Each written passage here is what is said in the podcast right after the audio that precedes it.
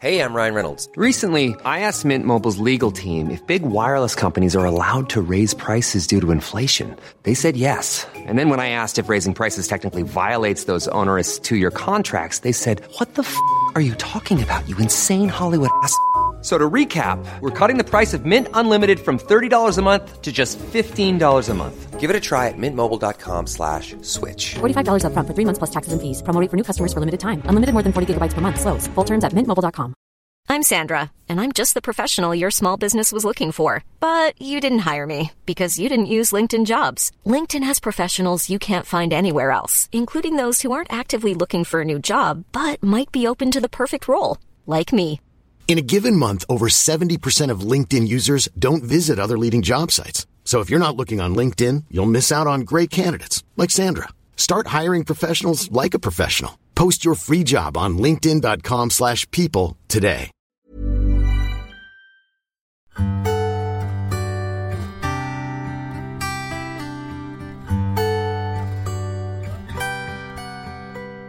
Now, this week we're playing a game of Spot the Difference. This is something you can do as well.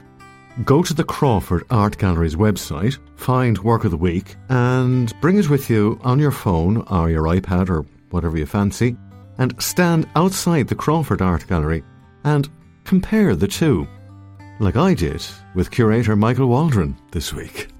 Now, Michael, we're going to compare and contrast your gaff, Crawford Art Gallery, but it was the old custom house. So we're looking at Arthur Hill's view of the old custom house from 1862. That's this week's work of the week. I've got that in my hand on my iPad, right up to the front of the building as it stands now. And if you were to compare the two, what do you see now that you don't see then, or what? What's the difference? Spot the difference. this is a great activity. I mean, some of it is very recognisable. You know, it, it, it's a very similar building in some ways, Yeah. but it is a smaller building. It has some features that we will recognise and others that we won't. And a viewpoint that we don't quite see anymore. No. Because this watercolour from 1862 shows a building that was by then about 130 something years old. And it has all of the features we expect to see. We have the red brick facade Yep. with the limestone details. We have all of the windows present and correct, the chimneys present and correct, but even the clock on the front of our building and the two pineapples. and the two carved pineapples either side of it. They're all there. But what's a little bit different is that if we look at the roof line, in the middle of the roof, where it would usually just be one sloped roof, Yeah. you have another structure coming out of it. It's kind of like a greenhouse planted on the top of the building, but it- it's got a lovely name. It's a roof light or roof lantern. Roof lantern. Which sounds much more romantic. Oh, absolutely. and that had a- had a function. Yeah. It did. It had a function because, can you believe it? In the 1860s, our collection of Canova casts that started the story here, they're in our sculpture galleries today, Yeah. but in 1862 they were in the attic. they were on the top floor and they needed this roof light, essentially, or roof lantern, to let in light so people could see them. so it was the top shelf, really, wasn't it? It was, it was the top shelf, but what's hilarious is that Henry Jones Thaddeus, Right. who was an artist from Cork, he studied here not long after this watercolour was made, and he said that the casts were so black from dust and the muscles so increased in size because of the layers of dust on these casts that it was very hard really to draw them, even in the bright light. So it builds a picture of maybe the, the slight chaos of this building at the time, and that there was a sign on the main staircase that said to walk and not run for fear that those stairs would collapse. No, the stairs have a story to tell as well. They in do. A minute. Yeah. Arthur Hill, when he painted this, it wasn't a custom house anymore. No, it wasn't. It was then known as the Royal Cork Institution, or it had been under the ownership of the Royal Cork Institution, a forerunner of UCC and MTU. But it was probably best known as the Cork School of Art or Cork School of Design. This was an educational facility where you would study art and other things like mm. science and so on. But it was really a school of art, and Arthur Hill was only about 14 or 15 when he made this. He was a teenager. What? He attended. good. He was good, Yeah. and he attended classes with his mother, Margaret Hill. So she was attending classes, he was attending classes. It must have been a kind of nice time. Okay, let's go inside the school, man. You have to race up the stairs. I'll beat you to the top. Insert class bell. Okay. Now, before we race up the stairs to. Site of change, Yeah. evolution of a building. There's a story about the stairs, isn't there? A connection with Mr. Hill. There is. So, you know, if we think in 1862 when he was painting this watercolour, you had to walk, not run up the stairs. By 1884, when he got the commission to design an extension to the building, Mm. he also renovated the old part. In the heart of that building, he built a staircase, which is still the staircase we use today.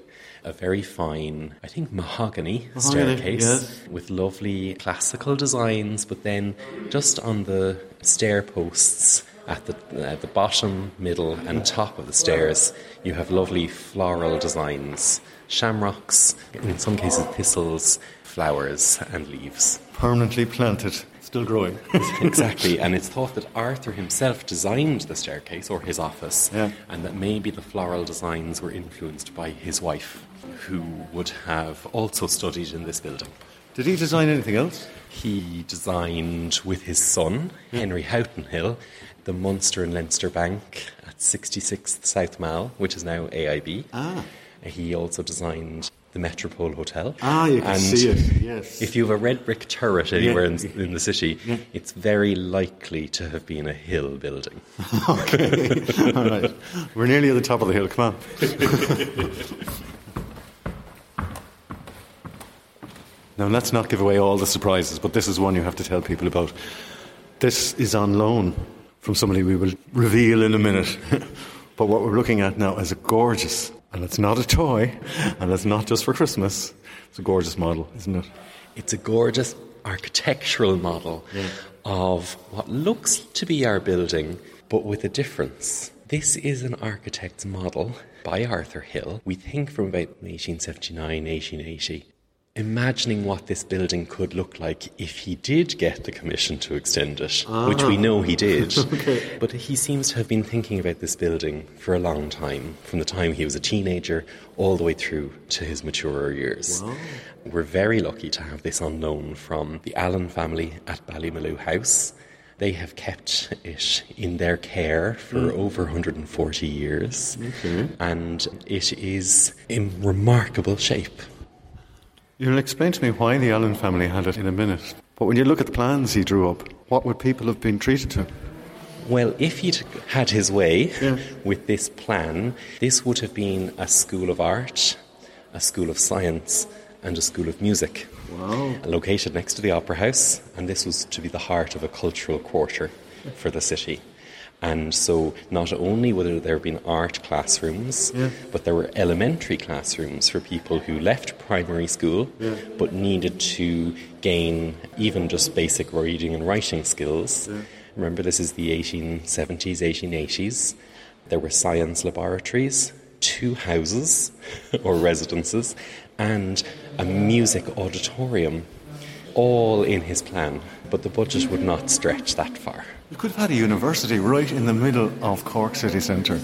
Well, you could have. Um, but I suppose by then there was already a university Yeah. at UCC, That's essentially. Yeah, yeah, yeah. So the plan started to shrink a little bit and it focused kind of crazily, uh, if you think about it.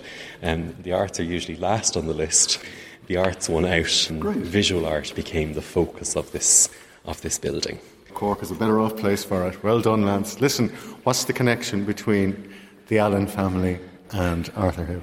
Well, Arthur Hill, of course, his son Henry Houghton Hill have a very strong connection to the Allens because Arthur was the grandfather of Myrtle Allen, who was born Myrtle Hill and, of course, became the doyen of Irish ah. food at Ballymaloe House. And, of course, started originally our cafe in the 1980s in the room beneath the exhibition. So you can't, you can't escape.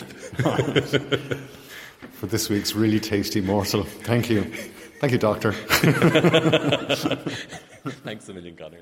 There's a PS to this week's Work of the Week because we looked at the past, 1862, we looked at the building in the present, and now we can look at the plans for the future because as soon as you come in the main corridor of the Crawford, you can see where things are going to be in a few years' time. Well, pretty soon. So we're, we're open to the public for at least another year, so until the summer of 2024. But what's wonderful is that we have recently received planning approval for our major redevelopment, which has been designed by Grafton Architects, award winning Irish architects, and in partnership with the OPW. So it's funded by the Department of Tourism culture, arts, Gaeltacht, sport, and media. Yeah. And it will, I suppose, revolutionise this site. We're a very small space in the middle of the city, and the building, as it is, is old and needs a little bit of help to bring us into the future. Yeah. So the project is to conserve the old buildings Yeah. and bring them up to to date in some ways, but keep the atmosphere and the charm. And then also to add a structure at the back of the building, which will allow people to look out over the city as well. The view they'll have from there is amazing, and it's slightly better than what the lantern was. It's our it's our new lantern. It's the new lantern. A lantern for the city. I think Arthur Hill will be proud of it. I hope he will anyway. thanks, Arthur, and thanks to the architects and designers of the future as well. So that's it the Crawford Art Gallery, past, present, and future something to look forward to.